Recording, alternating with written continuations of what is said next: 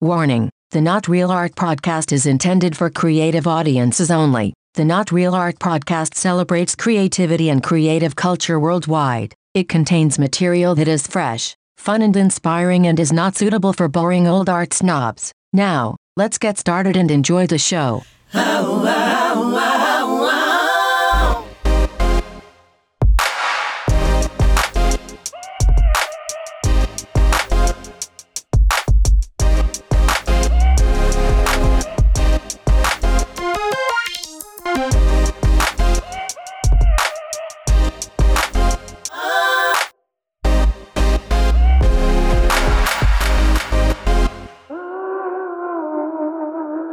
Greetings and salutations, my creative brothers and sisters. Welcome to Not Real Art, the podcast where we talk to the world's most creative people. I am your host, faithful, trusty, loyal, tireless, relentless host, Sourdough, coming at you from Crewest Studio in Los Angeles.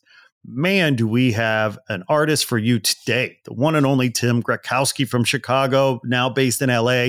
This guy is super talented and super smart, and I love talking to him. So please stay tuned for that interview coming up to you very shortly. Before we get into it, I want to, of course, encourage you, as I always do, to go to notrealart.com and check out all the good, healthy stuff we got for you there. It's all free range, organic, sustainable produce there for you to consume and bolster your artistry and well being for your arts career. So please go and check out all the good stuff. What do we got? Well, let me tell you. For starters, we've got our 2024 grant for artists, which is open now for submissions. Please go today to apply. It closes January 1st. And if you apply and you receive our grant, you'll get $2,000 and thousands more in PR and marketing support. So please go and apply for our 2024 artist grant today at notrealart.com. Also, while you're there, be sure to check out the exclusive video series Remote with the one and only Badir McCleary and Badir is exploring the role of public art in this country and the world at large. He's all over the country, even in London. He's in DC, he's in Philly, he's in Houston, he's in San Antonio, he's in LA, he's everywhere. He's really, as only Badir can do, really dropping knowledge and insight about the power and the role of public art in our lives. So please go check out Remote, available exclusively at notrealart.com. Last but not least, of course, please be sure to check out all the free educational videos we have for you at the Not Real Art School. It's free to sign up. It's free to watch the videos, everything from how to protect your IP to how to pitch your ideas in Hollywood to how to market and brand your name, your art, your artistry, and many other great topics. So please go check out the Not Real Art School. Okay, people, we're going to get into this interview with the one and only Tim Gratkowski. I love talking to Tim, a fellow Midwesterner with ties and connections to our homeland of Chicago. I just so enjoyed connecting with Tim, who is now in LA. And uh, Tim came into our orbit a couple years ago, I think because he applied for the grant. And then he reached out to me personally to say, Hey, would love to be on the podcast. So that's always lovely when people reach out and say they want to come on, especially people like Tim, who is so talented, so smart, and humble, very humble. Love talking to him.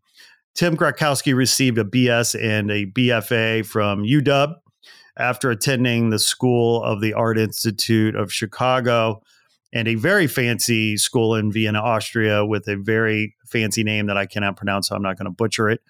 Tim moved to LA and received an MA from the Southern California Institute of Architecture. Tim's education and early works are rooted in painting and drawing. His professional art practice uses paper as his primary material to create both small and large scale works, installations, and sculpture. He also uses conceptual ideas to create several temporary public works and many time sensitive large scale pieces. Tim considers his work as a kind of social anthropology as he excavates images, text, and headlines from popular media. He takes these fragmented vignettes and layers them, slowly accumulating and building layers upon layers of information until a pattern like composition is created. His works are beautiful. I love his work. You got to check it out. Like gathering data, he accumulates and layers this information into a new file system like music sampling and hip hop thus presenting a new visual language, aligning the act of looking with that of reading. Currently, Tim has spent the last 18 months developing a new body of work based on primarily ideas the Cubist presented. Tim's new works allow the viewer to experience the 2D and the 3D simultaneously as a high relief constructions rather than the ubiquitous micro to create larger high relief collage constructions. Since moving his studio practice to LA full time in 2008, Tim has been exhibiting continuously and has produced several major gallery shows and museum exhibitions, both nationally and internationally. He has been accepted to several artist in residence programs, most recently during the pandemic, the International College uh, Street Art Residency in 2021, and has been awarded several art grants and awards throughout his career. His work has been featured in several printed catalogs, articles, interviews, and online publications, including Artillery Magazine, Art News, Plus Magazine, Art Limited, and Art Voices Magazine, among others. His work is in the collection of many important private and corporate collections in the US. Wow, what a CV. Tim, thanks for coming on, man. I'm so grateful that you reached out and I so enjoyed our chat. So, party people, let's get into this conversation I had with Tim. And you can hear for yourself what a smart, talented, and humble guy he is.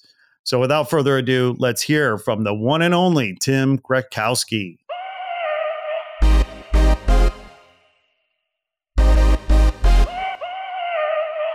Tim Gratkowski, welcome to Not Real Art. Thank you. Thanks for having me.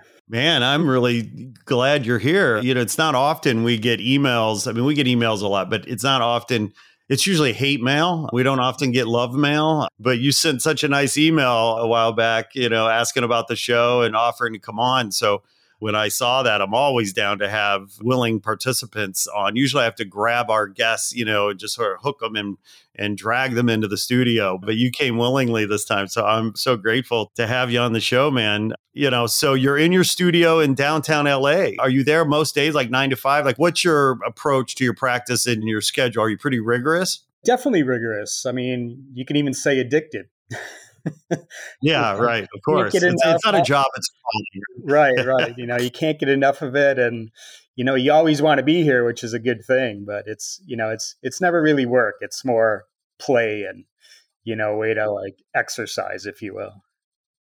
Right, right. So I guess you find yourself in the studio most days. Do you try to take weekends off? How do you manage quality of life? Because speaking for myself and so many artists I've met, right? I mean, it's hard when you're called to do something and you feel like, you know, like this is what I meant to do, it's hard to put the work down and walk away and achieve that sort of work life balance, so to speak. How do you approach your quality of life and your health and your wellness? And how do you manage, you know, kind of our obsession, you know, and passion for our work that's so hard to put down? Yeah, that's a great question. Well, it's not easy. and I think you learn as you go. The longer you're doing it, you just figure out ways to kind of you know manage your time better and get the things you probably know you need more of and access it more on a schedule or a routine. Most creative people you know when they're starting out and they're in school they are habitually working 24 7 you know? I mean I, I used to be on a schedule and it was absurd to think about it now but you know it drove me in ways that I benefit now on just how to really take the time and focus to make really good work. But I used to work all night and it got so bad that rather than most people go home at 12 or 1 or 2, I used to stay up longer and like, you know, generate energy as I went on throughout the day and, and the night. And the quieter it got and the less people that were there, I felt more motivated and empowered. The funny part of this story, which I'm glad that's no longer how I work, but a friend of mine too, he would leave relatively early, but he would get there like before anyone else in the morning. So we had this same kind of practice. We liked being there when no one else was there. Mm. But I would be going home when he would come in in the morning. And it was at that point I go, well, this is kind of absurd. you know, and you start yeah. to lose track of the days. But, you know, I was very well productive and prolific in that. But, you know, as my career went on and evolved, you know, and we're no longer in that academic setting and, and other parts yeah. of reality come into play, you have to manage your time much more efficiently just to get through life. And so it's kind of at the stage right now where I lose track of time because I'm so hooked on making it and creating it and the adrenaline's flowing and you just you love that moment and you really don't want to stop.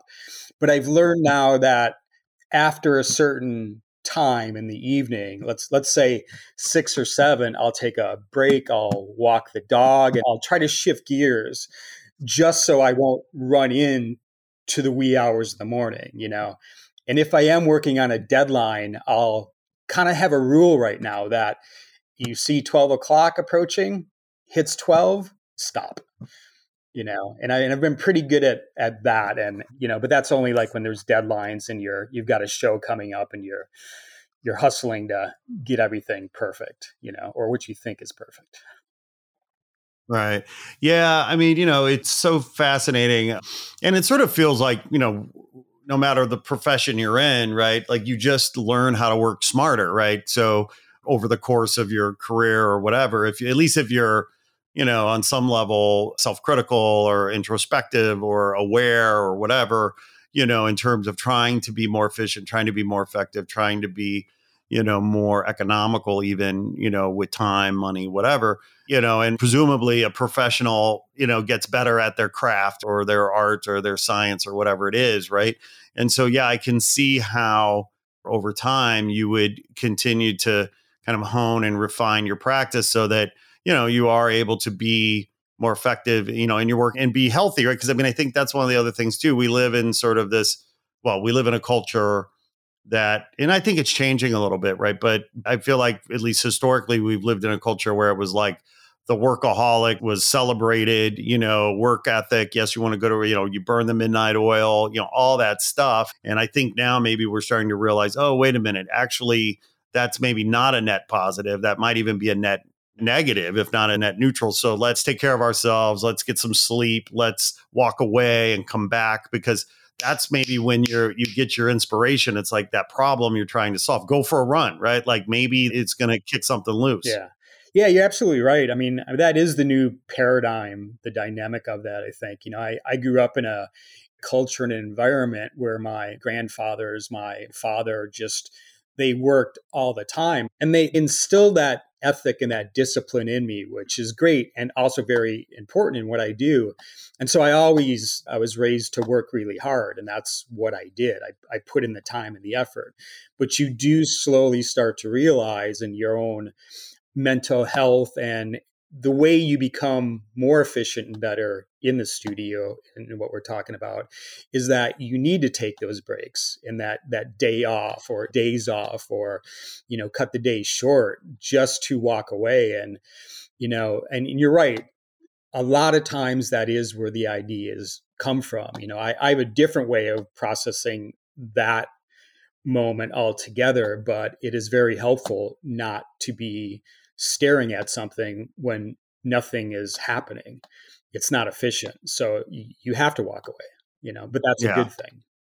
You've hit on several things, not the least of which you sort of mentioned, you know, the example that your dad and your grandfather had set, you know, seeing them work and that work ethic. And I know the, you know, you and I have the Midwest in common. We're both sort of, I think, born and raised in the uh, Chicagoland area, as we say and the old saying about Chicago and Chicagoans, right? We work hard, we play hard. And, you know, and my dad was the same way. My, you know, I come from a blue collar working class family from, you know, Gary, Indiana, basically. And, you know, but seeing that work ethic. I mean, my first job was on a construction site when I was 12 or 13 years old, you know. So you bring that into, you know, our work, right? As adults now, whatever we do, because that's what dad and grandpa did. Right, right.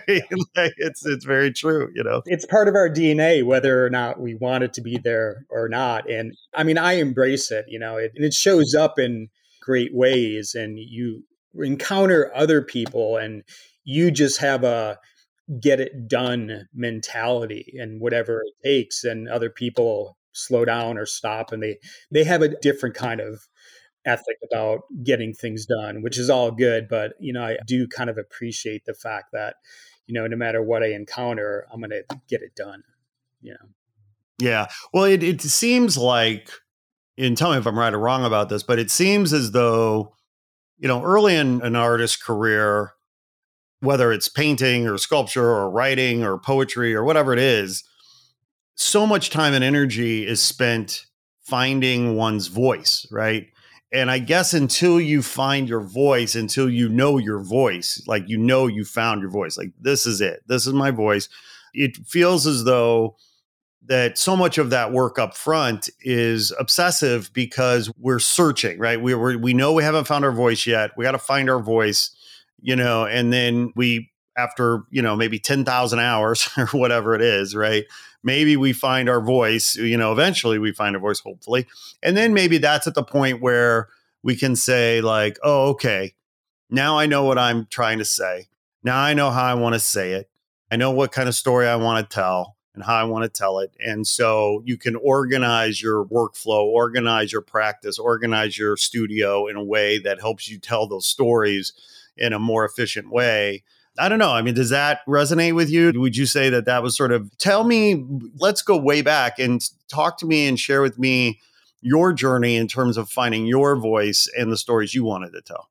You're right in the sense of the time, and it, it takes considerable amount of time and you're taking a chance. You know, there's a lot of people that don't find their voice, or in finding a voice, there's multiple kinds of voices. There's a unique one, a visionary one, you know, there are derivative ones as well, you know, and so I think it helps, or at least in my price process, going through schools, many schools, and different countries, and exploring diversity in a sense about education or even people, the more exposure I had to that, the closer I got to that voice, or, or what I like to call is language. You know, and it, it's spoken language, but as a visual artist, it's a visual language. And you're talking about all these influences. The more you're surrounded by, the more you have to look at and consider and pick from. You know, a small pool not as interesting or definitely not as diverse as a larger pool to pick from. You know, so I liked throwing myself in those situations that were not common or known, a little foreign to me. And so I can learn and grow and shift and change. And I saw that pretty early on. And I just, you know, I embrace that to this day. You know, if there's a path to take or something I don't know anything about, well, that's exactly where I'm going to go and I learned to accept and really kind of thrive on being uncomfortable you know and that's part of it. A lot of people won't choose to do something because they don't know anything about it or they're a little unsure or uncomfortable and i rather just dive in and get there and learn something about myself and and how i can maybe grow you know as a person and as an artist. And i think those two things are directly related as well you know. And the idea like combining these two things how i got there and maybe what it is now it's like you had mentioned before about people using uh, 10,000 hours, you know, as this thing, which I've always kind of been outspoken about, but I completely I get it, but I don't use it as the same marker as most. I always believed and saw that. I mean, if you do the math, 10,000 hours is not a lot of time. It's really not right, very right, small, right? You know, and, and when you look yeah. at it, you're still kind of an amateur. You're new to the game. You're maybe not as green as you were, but I mean, it's not a lot. And so I always say that 10,000 hours is for amateurs, and it's just the beginning.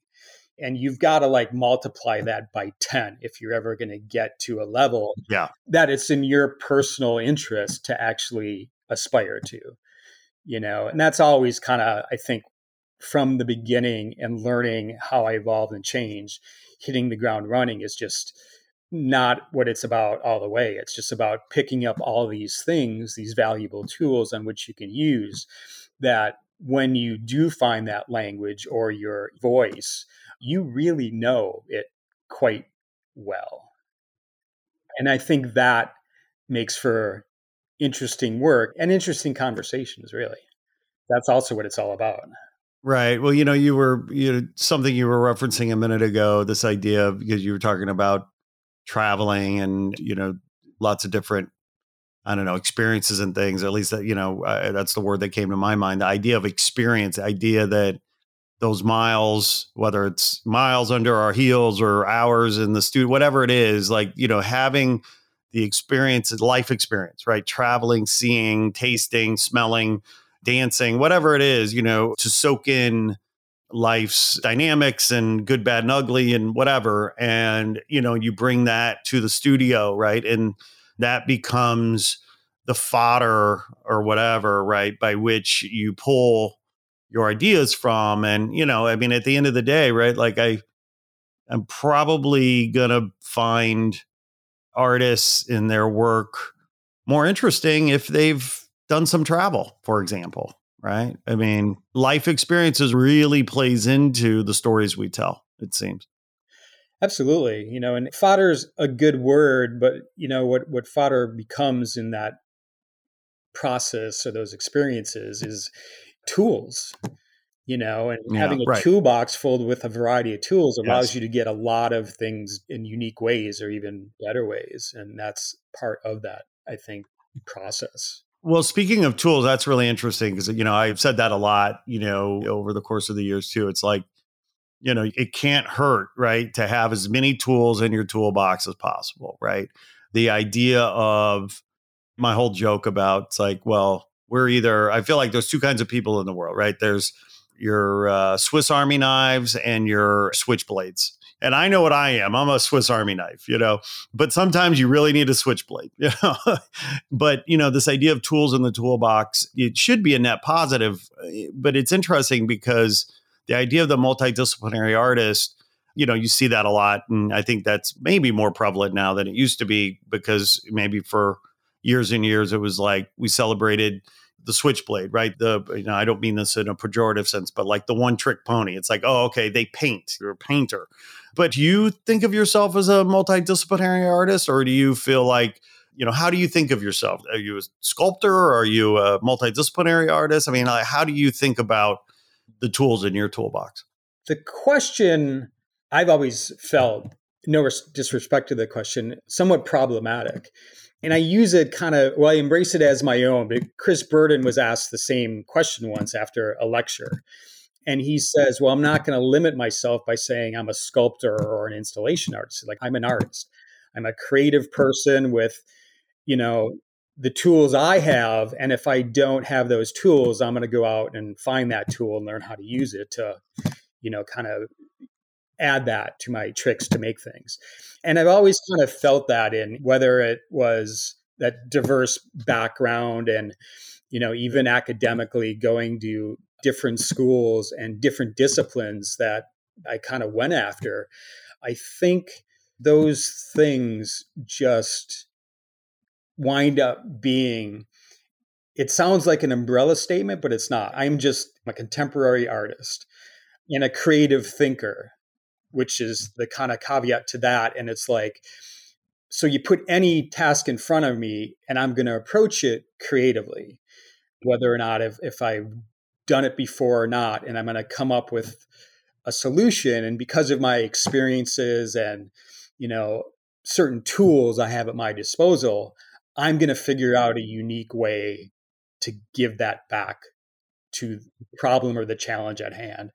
And i kind of that's the clearest well-rounded way that doesn't define me but i define myself and explain what i do and it's not broad or generic or just some big umbrella. It, it really allows me to tackle everything, anything really. Yeah, I love that answer because, you know, I've thought that and said that myself in terms of, you know, this idea that, you know, the term artist is actually, in my view, an incredibly broad term. It, it should be, you know, I think, versus being very narrow, one dimensional, conservative and you know and by the way this is why our name is not real art you know versus real art because right because it's like there are people out there that want to argue that no no no no this is real art that's not real art and you know you know listen i mean you know if you're talking art history i mean where do you fit in the story of art history okay that's one conversation but the idea that somebody's going to limit an artist a creative thinker to one medium or one dimension or one you know whatever feels incredibly simplistic and reductive and, you know, conservative, which artists at their core, in my experience, are natural born innovators or natural born provocateurs, you know, like, or they should be, right? You know, I really appreciate that. I mean, you know, in terms of the tools in your toolbox, you know, one of the things that struck me, uh, I want to ask you about is, you know, your time. Well, let me say this first. You know, when I look at your work, I sense and feel, you know, a real logic and a real architecture to it, you know, a real structure, you know, and I know you studied architecture and I wanted to ask about that because what I love about architecture is that it's art and science, right? And, you know, I have a lot of friends who are industrial designers and that's what I love about what they do, right? Because there's an art and a science, you know, and a lot of artists may run, you know, when math and science come up and engineering come up, maybe maybe they run the other way. But you know you really have eh, i'm guessing right you know given your background that you have both that left right brain thing going on. You have the, the obviously the artistic creative you know juices flowing but then you have that analytical kind of you know rational eh, you know side of your brain as well. So talk a little bit about your attraction to architecture and how you know studying architecture and the analytical side of your brain informs the work you make that's an interesting question. It's I got involved in architecture. I did them both simultaneously and double majored and and also that kind of is how I work. I'm always working on multiple things at, at once. Just my artwork. There's like eight pieces happening at the same time, which I'm digressing a little bit there and getting off point. But architecture became something I was interested in out of art classes, art school because I was interested in kind of exploring this larger than life, if you will, sculpture and how to deal with spaces, you know, and then, yeah, all the analytical engineering and construction and detailing of that too, which I do use in the things I come up with. Like if I if I scribble a sketch on a piece of paper, I rarely come up with the ideas beforehand, but if I do, I just have that as a kind of marker and I already know how to build it, even if it just seems illogical and improbable. So that's very helpful to me in my art practice by my experiences in architecture school, just learning more about the engineering and the detailing of all those things. But I was primarily interested in that from the beginning as just large sculpture. And I do love it. And the thing that is involved with me primarily focusing on art as my career and not architecture directly anymore is that when I am doing an architectural project, I'm always bringing my art into that in some way. And then they kind of look similar. It's more people understand, they see the relationship directly, how the art influences the architecture. And it's never been the other way around. You know, starting with art and getting into architecture, the architecture always kind of looked like the art. But I was primarily focusing on the architecture and exploring ideas that I could. And then at, at some point, this isn't 100% true, but I just felt a little limited by the creative process and it had to hone in too much on a very specific functional aspect of it and my mind was more in tune to creating you know something and i then just knew at that point it's like well it had to be art full time and not architecture full time i just felt freer and at liberty and you know and now i'm just kind of i guess blessed or fortunate enough that I can jump back and forth between the two. What I learn and appreciate about design and architecture actually does help inform and allow me to create or build amazing things myself. I don't have to hire a consultant. I don't have to talk to anyone else. I can just I can do it right in my own studio. And and I love that ability. That that goes back to we were talking before about one of those tools you have. It's like I'm really fortunate to have that at my disposal. So, and I get kind of nerdy and giddy about it too, which is fun. as you should, yeah, as you should.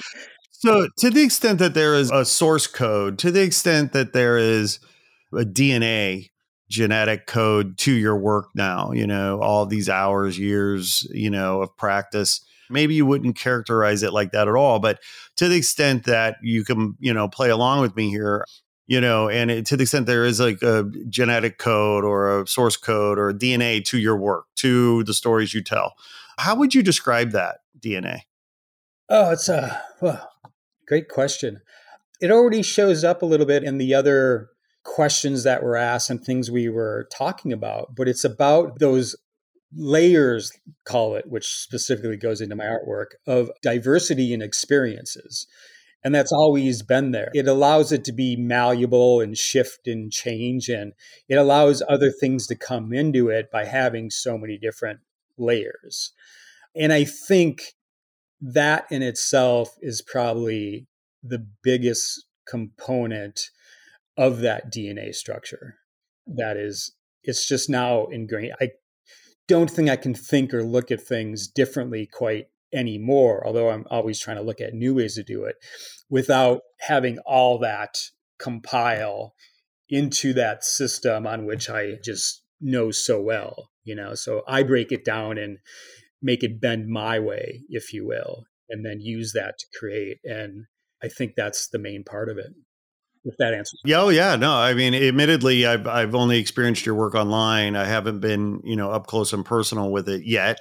But one of the things that struck me, I really appreciate, you know, about your work, at least in my assessment, is, is that, you know, when you look at it, you know, initially, right, there's obviously a cohesion you know, to it. I mean, it's a work, you know, composite, right, of ideas and elements and what have you. But then when you look deeper, you see the multi dimensions, you see the different elements, you see, you know, there's a, the depth and the richness. It isn't, you know, yes, it's cohesive, but it is, you know, a composite of, of different elements, different parts and pieces. And so there's a richness and a real complexity there that maybe you know isn't immediately apparent but when you sit with it you know you you start to see you know the depth of your work and i guess that's the architecture part on a certain level right because you look at a building and it's a coherent cohesive idea but then when you break it out it's like oh it's like all these little boxes and all these different lives and stories and problems, you know, that are all very unique. So anyway, for what it's worth, my, my sense of it, I can't wait to see your work up close and personal. Thanks. No, it's an assessment in that regards because that's exactly what it's about and and not so much the analogy of architecture but really anything not so much a a tinkering kind of mind but i understand how things are put together you know that that apple watch has so many micro you know kind of components to it to have it look like there's nothing there but this wonderful kind of streamlined you know kind of object singular idea yeah right exactly right. and and the idea of architecture and all the detailing and lines and components that go in to make it this one cohesive thing is very similar to a, a car you know or a spacecraft it's like there's a lot of thought and design and engineering in it. Ultimately, then it all has to bend or change to get it to look the way it either wants to look or is supposed to look. You know, and what I like about what I do in researching and pulling from all these bits and pieces and part and putting it together in the way that you spoke about was that you can see it all at once. It's metaphorically very transparent in that way. But it just looks like one cohesive composition or palette that starts to become very understandable, but yet you can start to read it and learn about it. You're not looking at just the exoskeletal of an Apple Watch. You're now seeing it all pulled apart all at the same time. And you still understand it as a watch, but now you get a little more working sense on how it was put together and the thought process behind there. And I'm very interested in ideas like that. Well, and it's representative of life itself, right? I mean, life is, you know, so complicated and difficult and multi layered and multidimensional, and it's good, bad, and ugly, and everything in between, all that stuff, right? And so to be able to honor life, you know, I guess, you know, in a realistic way with art, of course. I mean, it would have to be, it would have to have those layers and in those dimensions because life is unfortunately sometimes way more complicated than we would like it to be. It is complex, yeah. Sorry. Yeah. Yeah, no, I mean that's one of the values and roles of art, right? Is to help us make sense of it all, right? You know, and so just so many questions. You've been so prolific over the years. Here's a funny question for you because we're both from the Midwest, right? I come from a musical family and, you know, we were working class. I was the first college educated kid in my family, you know, but we were musical, right? So my mom was a singer and, you know, my sister's a professional singer now. I don't sing. Don't ask me to sing, Tim. You do not want that. Um, not nobody that. wants that. Yeah. And I guess music was easy because of course, you know, we we went to church and you, know, and my mom, you know, was, you know, the choir director of the church and, you know, and all that stuff, right? So however, right, when it came to being an artist and not just visual art, but a musician, even, right? You know, the culture that I grew up in was this idea of like, well, that's not a real job. You know, my dad was an electrician, you know, a builder. He built houses and schools and whatever and there was this implication. I mean, I always knew that, you know, it seemed like when I was coming up, it felt like art was for the rich kids, you know, the, with trust funds, you know, kind of a thing. And art wasn't a real job. You know, you're also from the Midwest and your, you know, dad, you mentioned your dad, your grandfather, you know, instilling that work ethic in you. And I, I don't know if they were white collar, blue collar, whatever, but what kind of support from your family did you have as you embraced your artistry and being an artist? You know, uh, did you get pushback from your family as like, that's not a real job, you need to pay the bills? like, what are you doing? Talk a little bit about how your family did or didn't support you in your journey as an artist. Sure, yeah. Yeah. A couple of little points to that. We use the two. Like I think we have very similar backgrounds. You know, my mom was a, a piano player. So you know, mm-hmm. which is mm-hmm. part of it. So I grew up, and my dad was a drummer in a in a polka band, nice with his uncles and stuff. So I grew up surrounded by creative people, and most of my extended family too is somehow involved in that other side of creative thinking, and so it was kind of um not so much a little bit of a dichotomy in that because yes, it was that's not a real job. And the way of thinking in most of the Midwest, I think, and most people in general, I still get it a lot talking to people I meet and and people who are not familiar what it is you do as an artist. They don't know what it means, but they don't understand that, yeah, that is my career. That is my lifelong discipline and commitment to it. And they don't understand how that translates into into other things. And so I grew up with both of them, which is a really healthy balance too, I have to admit. But when you do find yourself not fitting in one side of that and leaning more towards the other, you find yourself in new territory. You know, and it wasn't completely new. So growing up and my dad working and my mom playing the piano, my dad creative, and they had my dad had his wood shop. My grandfather was an art framer, you know. So I, I grew up surrounded by these things, and so well, this is part of the DNA, right? You know, it wasn't necessarily selected by me that DNA. It was what I was just born with or born into. So it was a little bit of everything. And I think the greatest gift my parents gave me without is the exposure to anything and everything. You know, even like I grew up as an as an athlete too. You know, which you know, and so I had a good taste of things I can choose from, but that always had to be measured against well, how are you going to support yourself? That's, you know, not a career and cuz nobody knew. There wasn't really that choice or opportunity within that structure of things I was surrounded by. So you were kind of forging new ground. But, you know, we were taken to museums all the time. And, you know, you know, Chicago, it's like a healthy amount of oh, museums oh, yeah. and galleries. And so I had exposure to that. That was like the taste test. It's science museums, it's car shows, it's everything else. And so, but they were very supportive. They just wanted myself and my brother just to be happy and they were behind us in whatever we chose that we wanted to be interested in to do. And so I never got any kind of resistance in like this is what I want to do. But there was always right behind that, well, what are you going to do for money, you know? Which is still a question right. you get asked all the time, no what.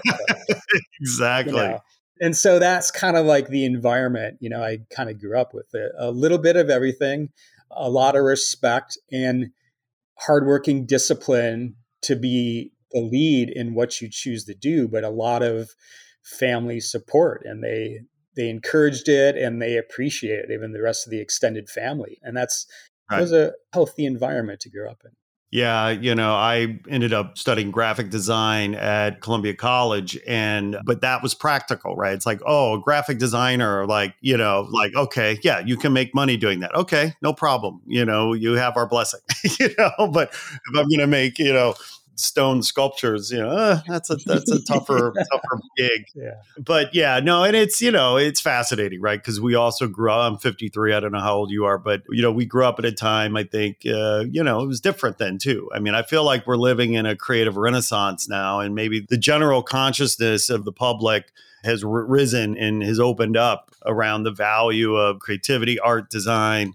And the technology and the tools, right, have been democratized. The middlemen the gatekeepers uh, have largely been, in some ways, removed for good and bad in some ways. But so being an artist now, earning a living as an artist is, is just easier today than it was in 1980, right. for example. Well, definitely more opportunities without a doubt, you know, and so that is there. But it's still met with a lot of resistance, I would imagine. I I don't really maybe it's just my experience. It's like I don't really see any other parent in the country even now kids are applying to college and their kid goes i want to go to art school and they go no. Yeah. You know it's, right, it's, right. it's hard you know?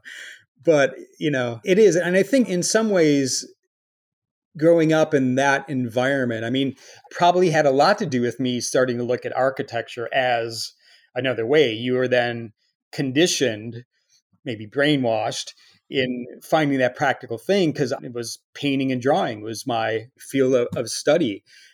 So try to figure out how you can make money doing that. There's no answer there. There's there's nothing you can see there that would say oh yeah that's good.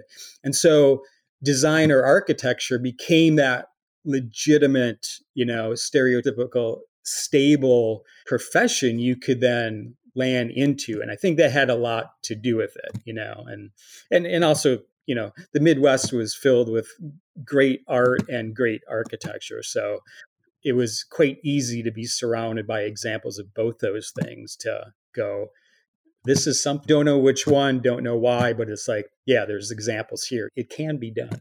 Yes. Well and we were so lucky right to be born and raised you know in chicago around chicago because you know if i was born and raised even 10 miles south of where I was, I'd have been a farm kid, you know, and now maybe I would have found my way to the South Shore train station and maybe I would have found my way to downtown Chicago.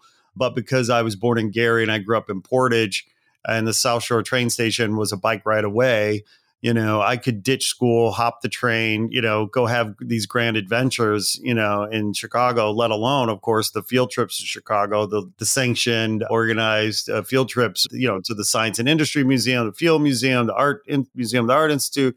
I mean what a gift right we had because those kids that were growing up in central illinois central indiana you know central michigan so you know it was just harder. It was harder to get to that culture you know but Chicago has such an amazing tradition and it's so diverse and you know whether it's polish culture or whether it's african american culture blues music you know whatever right? Jazz you know it's all there and we're super super lucky. You know you and i may have lived in chicago as adults or young adults at the same time. I'd say i moved downtown february of 90 three, I guess it was, and moved to LA in uh, October of 01. Were you living in Chicago during those years? No, at that time, I think I was in Milwaukee or just okay. or just leaving. But yeah, prior to that a little bit, but growing up in Chicago, and then other great examples of this too, just to backtrack a little bit. All these cities, as you know, and not everyone kind of knows this, in the Midwest, whether it be Chicago, Milwaukee, Minneapolis, have major cities you know, at their center. And they're not the capitals either, you know, just like Los Angeles as opposed to Sacramento, California, two distinctly different looking feeling towns. But all these places were then surrounded by farmland, you know, from getting one to the other, from Kansas City to Chicago, you know, it's a lot of farmland in between the two. But then you get there and they're culturally rich environments. And I think what's interesting about that is because they were compact and kind of centralized. So there was a lot of things all happening in each one of those centers that made them very dynamic and culturally rich and quite different. And not so much in the belt of the Midwest, but you know, Kansas City is different than Chicago, is different than Milwaukee, is different than Minneapolis, and so on and so forth. Different cultural and ethnic heritages that each one of those celebrate a little differently. And I think part of that and being in the Midwest is also part of that because you visited those other cities and you felt how different they were with not much more than a two hour to a four hour drive. And I think that that makes it a very unique kind of way. But it's also each one of those is very fundamentally the same, is they're all built with that same kind of DNA we've been talking about, where it is a lot of one side, really hardworking, disciplined individuals, blue collar and or white collar, and they do fundamentally work ambitiously hard or by need and they also play very very hard you know, and and that's how I grew up, and you know, now the percentages have changed, you know, and it's more work than play, but the the work now is play too. So, you know, you take control of that a bit on your side. Yeah, that's the calling part, right? Because like, when you're doing what you're meant to be doing, on some level, it's not work at all, right? It's an honor, it's a gift. So it's funny because when I was dating my wife at the time, you know, she was, uh, you mentioned Sacramento. She grew up in Sacramento, but she lived in LA. She went to UCLA. And when we started dating, she had not really spent much time in Chicago, really. And so she came back, you know, came to visit because I was living there and she was still here. And she was so amazed. it was funny. She's like, wow. She's like, you can drive like 90 minutes and be in four states, you know, because we would go from like, you know, Michigan to Indiana to Illinois into Wisconsin, you know, right along the coast. like, she said, wow. it's like, yeah, that's kind of amazing, isn't it? Yeah. I mean, My friends and I in school at the time I was in Milwaukee, we would finish the bar time you know, in Wisconsin and then drive to Chicago to catch three more hours. Midwest. Yeah, exactly. Yeah. I have those same friends. I have those same friends. Well, so, you know, in terms of your career, right? Like you, you know, are well established. You've been doing this a long time. So, you know, from a perspective of like making a living, I'm guessing you have a combination of things. I'm guessing you have galleries that you work with, so you're doing one man shows and you know other kinds of exhibitions. I'm guessing you have uh, private collectors. Maybe you're doing commission work as well. Sounds like maybe you're even doing some corporate kinds of gigs as well. I don't know. So explain to me sort of your business as an artist. You know your various uh, revenue streams to the extent that you want to talk about that. I'm just curious, like in terms of the slices of the pie, what really has worked for you or is working for you, and what's taking up a lot of your time right now in terms of the kinds of work you're making and who you're making it for? Right. You know, the, the pragmatics of how you make it all work is a challenge. It's always been a challenge. And I don't know if I'm good at it because the economy changes, taste changes, what people are collecting, what they're looking at changes. And so part of that DNA again, it keeps coming up, which I think is kind of fascinating in this regard in answering this question is like being really diverse and have a bunch of abilities at my disposal helps kind of balance that as best it can. And so, you know, over the years, I focus everything on the art and make sales in various ways and collectors. And all those things are fundamentally 100% necessary, not just for an artist's, I guess, success, if you will. I don't like the word success is a subjective kind of word, but for them to continue to do what they really want to do is just make art. And so you need a lot of things at your disposal, other people, to make that even remotely possible. One on your career, two just financially.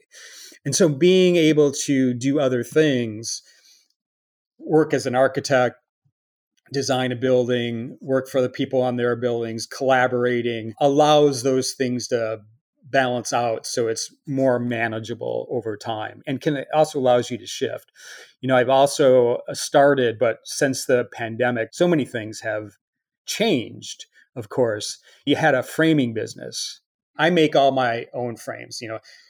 Got that from my grandfather and my dad, so I'm I'm great in the shop and can make things myself and the cost of framing things is exorbitant and not really even practical to some extent. And so to minimize what I have to give other people to do, I just do it for myself. And then so I started to do it for my friends and then I started a small business to do that which is called Frame and I make things really well.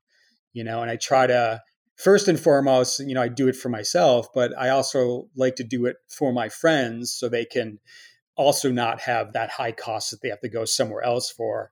And three, then I can, for an art collector or a person who buys art or just wants things framed, I can do that as well, you know. And so those things allow me some flexibility to make shifts and do things to support this, which as we all know, eh, you know, an artist supports their own business. It's an absurd not really very dysfunctional business plan to do that. You have to be diverse and you have to do a lot of other things to make it stay afloat.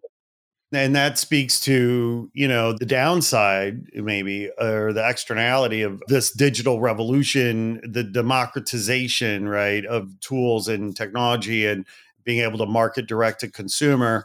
You know, devil's in the details, right? It's like, oh, it's wonderful that a artist can market their art directly to collectors via their website. Well, yeah, sure. But then you really have to put that digital marketing hat on and learn SEO best practices and making sure that your mailing list is actually getting opened and you know newsletters are being opened and blah blah blah. You know, I mean, and artists don't want to deal with that. I mean, you know, at the end of the day, right? And, and who does? I mean, really. But we have atomized the labor force. You know, everybody's a gig worker now on some level or some you know, seemingly, or some independent contract, whatever, or has a business. And, you know, listen, when I was 16, I couldn't start a business in high school. You know, now 16 year olds can start a business in high school. That's a million kind of dollars. It's, yeah. Yeah, yeah, and be, and be millionaires, you know, and, and that's amazing. I'm not saying that's not amazing, but you then have to learn all these other aspects of running a digital business or whatever. And, you know, I'm a Gen X or, you know, 53. So I wasn't born digital. So if you're born digital, it might come more natural to you, right? Than, you know, someone like me who still romanticizes vinyl and cassette tapes or whatever. You know, but the point is, is that that idea that you have to now as an artist wear these different hats. And even if you were just painting you know four by six oil paintings and you were you know you had a website you'd still have to embrace seo and digital marketing you've got to wear these different hats and you know a lot of artists that are struggling they have to do that themselves they have to wear all those hats because they can't afford a publicist they can't afford an assistant or whatever do you have a team around you of folks that are supporting you in various divisions of labors or are you literally doing everything yourself, soup to nuts, whether it's admin or whether it's PR or whether it's marketing. You know, it reminds me is like Snoop Dogg received this big award recently, and in his speech, and you know, when at the end of it, everyone thanks who they'd like to thank. wasn't arrogance, wasn't the audacity of it, but he said, "I'd like to thank myself." For all the years of struggle and hard work that I did it all myself to get here. And yeah, that is me. Whether or not that's working hard or smart, you know, it takes a lot to do it. And you are wearing many, many hats. And I think you mentioned it earlier in a different way. And I think what I'm about to say is about both those things. But you're talking about evolution of people, and time has evolved, and there's no longer one answer to any question. Nor is there when you ask someone what they do, is it anymore just one specific job and a set of tasks that fall conveniently in there? We all now, and we've shifted, we changed, and kids that are growing up in this culture right now are living it and it's going to come naturally to them the ability to do multiple things at any given time or at the same time you know so people have evolved and i think people are they're not just defined in one way they're they're not just nice or filled with anxiety or hardworking they're all those things and many more at any given time and I think that's fascinating. Like, good for us for evolving as a culture into being more aware of that and what it takes. And it's a good question because a lot of people just don't know it, what it takes to just what it takes to run your own business. You know, right. starting right. your own, starting right. your own business or running your own business. There's a lot of things you do yourself to ensure that it all doesn't collapse on you. You know, and especially being an artist, it's like you are doing a long list of variety of things. One, because you love it. Two, because, you know, it's out of necessity that you need to at times. Yeah. I mean, we live in a culture that glamorizes owning your own business. And those of us who have owned our own business understand it ain't that glamorous, right? I mean, there are glamorous elements, moments maybe, but generally it's work. That's why they call it work. It's work at the end of the day. And hopefully, you know, you're doing something you really enjoy and love. And, but that's also the downside, right? Of taking something you love and turning it into a business, right? Like maybe some people, I remember years ago, I went through this phase of doing a lot of like triathlons and marathons and stuff. And, and I was very excited. And I came up with this product idea for runners, basically, and essentially turned my passion for endurance sports into a business.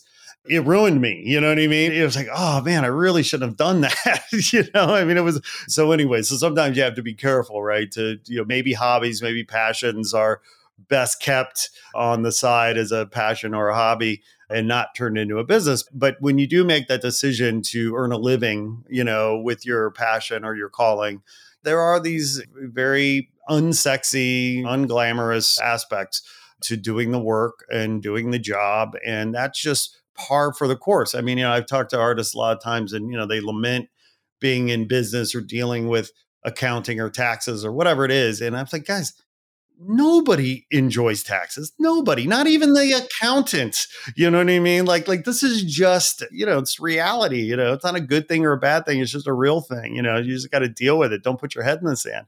But yeah it is a fascinating time because we get to wear these different hats and you know to support you know what we're doing and you know, but having a team, you know, or having some support is good. But yes, I mean, I appreciate what Snoop Dogg said because that is, if nothing else, you know, to get up every day and be committed to the fight, right? And just, you know, you know, agreeing that, you know what, this is where I'm going, this is what I'm going to do. Damn the torpedoes, here we go.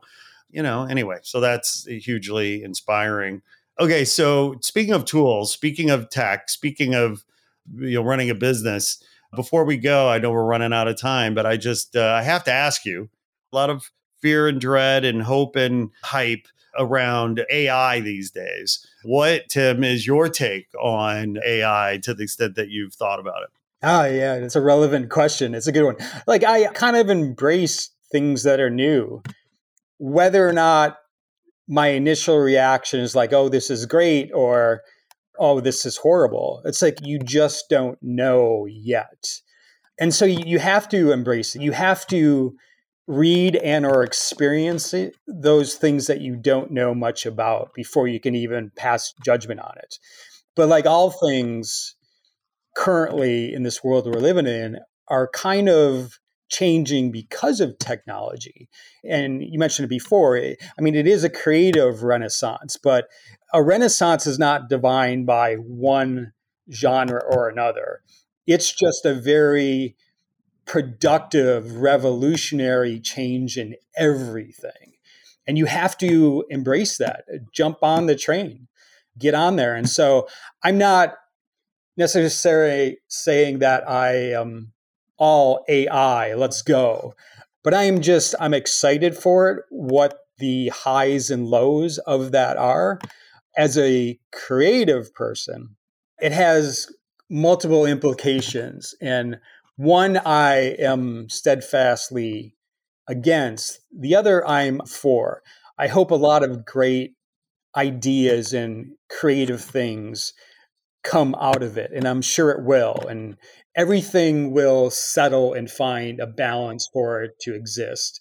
As an artist, one, you're always somewhat flattered if someone copies and appropriates your style.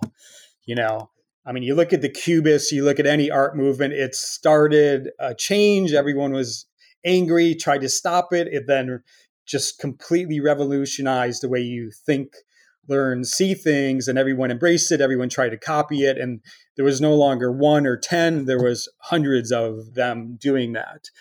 And so that's just part of what I do. I hope I'm influencing a lot of people.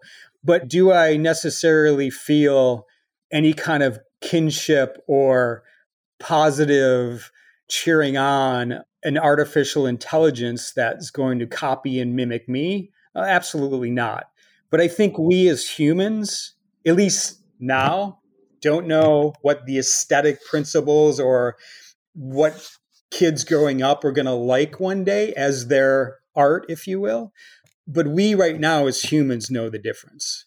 I would bet anyone 10 times their year's salary that if you walk up to an AI created me and mine, you're going to get it right 100% of the time. And thanks for the money. exactly. Please come again. Yes. I agree. I mean, I think, you know, like with anything, right? It's new, it's exciting. People, as I said, there's dread, there's excitement, there's hype, there's hope, whatever. And it's a, you know, on some level, a tool, it's a resource.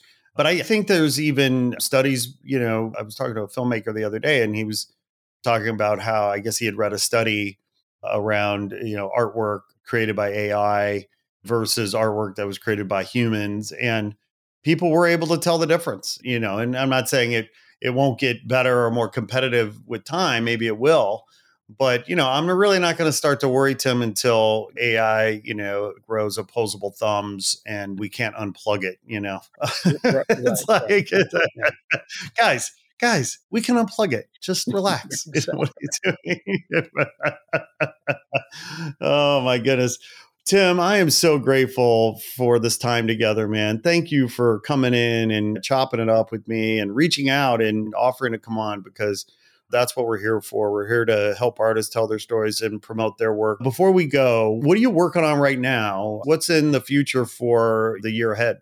I've recently spent a lot of time, like during the pandemic and now post pandemic, if you will. And it's not really about the pandemic, but it's about time to evaluate and and figure out literally what you want to do next and how you want to do it. So, in all things I do, I like to change or evolve and the challenges that go along with that. So if I'm challenged by what I'm doing and it just doesn't come that natural anymore, then I'm feel like I'm in the right place and I'm excited about that. So I've been working on a new body of work that's getting more dimensional and it's taking the paradigm of the flatness of like collage if you want to i don't call it collage necessarily but that is a more do you refer to it as mixed media? What do you refer to it as if not collage? You know it's a whole almost different question but it's kind of like saying i'm a painter or a drawer or i'm a collage artist I'm, I'm an artist and so i almost kind of in thinking about what i'm doing right now this is part of it so it becomes a challenging question to do specifically concisely answer i don't know i just know that i'm play around with the material of paper. But what I'm trying to do is have this evolution of that and that paradigm shift of what most people think of as collage work. But for me specifically, although I've evolved from that in various series over the years, I'm now at a point where I'm trying not to make a subtle shift, but a very dramatic one. And I've literally spent time, a lot of time ruminating on what that is. Eventually, what that feels like, what that looked like, how do I bring my aesthetic into it? Is it a new aesthetic? And yeah, I'm always searching for that new. And the basic change of it that's fundamentally different. If you look in very, very early works of mine, even though they were very, very dense, small or large, hundreds and hundreds of pieces of paper, they were relatively flat, although they were, uh, you can see by layers of thicknesses of paper that there was a change. Now, those thicknesses and changes are so dramatic, there are inches between layers and layers that are inches themselves. And there's a movement about it. And so for me, it's becoming a little bit more about space. And I don't know much more of that because I'm still figuring it out as I go, but I'm very excited about the possibility and what I've been creating recently that now I'm just chasing after this thing and it's exciting. You're giddy about it. So it's a good place to be. Oh, that's excellent. That's excellent. Well, so you talk about the new body of work. The work that's hanging behind you, is that part of the new work? It is. I've got like six or seven pieces up in various stages. The three right behind me are done, but that is it. And most of those come off the wall about four to six inches and spaced in between that. But they're literally made in a thickness on wood panels and otherwise, and, and thicknesses of paper. But they're also made on all six sides separately. And then those are put together to make up the composition and or concept or subject matter behind each one. So it's completely a different way of making than I've ever made before. And before I used to say like I'm making art. Now I really fundamentally believe I'm building art, which is new and exciting in itself. So maybe a little architecture is coming in, you know, or maybe it's just like finding that new change or that new paradigm in a movement that hasn't really changed much since, you know, the 1920s, the 1940s. Well, my friend, you know, this is a wonderful conversation. Thank you so much, Tim, for coming through. We're going to be sure to post on the show notes and everything where people can find you and link to your website, link to your Instagram, that kind of thing. But before we go, tell the audience where they can best find you online. The best way, which I think is like a diary or an analog of what I was not really an analog, digital social media, is Instagram. Instagram at, at timgratkowski.art or my blog spot. And I say these are the best because it's really updated weekly, even daily about what I've just done, what I'm working mm-hmm. on and thinking about. I think that's a good way to know me in general, if not what my art making is up to, because it's like having a conversation. You're there along for the ride. So come along for the ride. I'm on, man. I'm on. Let's go. Let's go. I got some beers. Let's do it. yeah. I, I, was just going to say the same thing. It's like, yeah, after all this, because no, I, I, appreciate the conversation and the questions. And I always love a good, tough question to get my head around and to stump me. So there are a few great ones like that. But after this, yeah, we're going to have to go have a good Polish beer and a bratwurst and, you know, have another kind of conversation. I look forward to it for sure. And I, you know, I will reach out because I want to come do a studio visit at some point yeah, uh, as well. And uh, we'll go grab those beers and brats. I look forward to that. Uh, or Polish sauce, whatever. You, you tell me. I'm going with you. All right, Tim, you have a beautiful day, my friend, and we'll talk to you soon. Sounds good. Thanks a lot. Thanks for listening to the Not Real Art Podcast. Please make sure to like this episode, write a review, and share with your friends on social. Also, remember to subscribe so you get all of our new episodes. Not Real Art is produced by Crewest Studios in Los Angeles. Our theme music was created by Ricky Pajot and Desi DeLauro from the band Parlor Social. Not Real Art is created by We Edit Podcasts and hosted by Captivate. Thanks again for listening to Not Real Art. We'll be back soon with another inspiring episode celebrating creative culture and the artists who make it.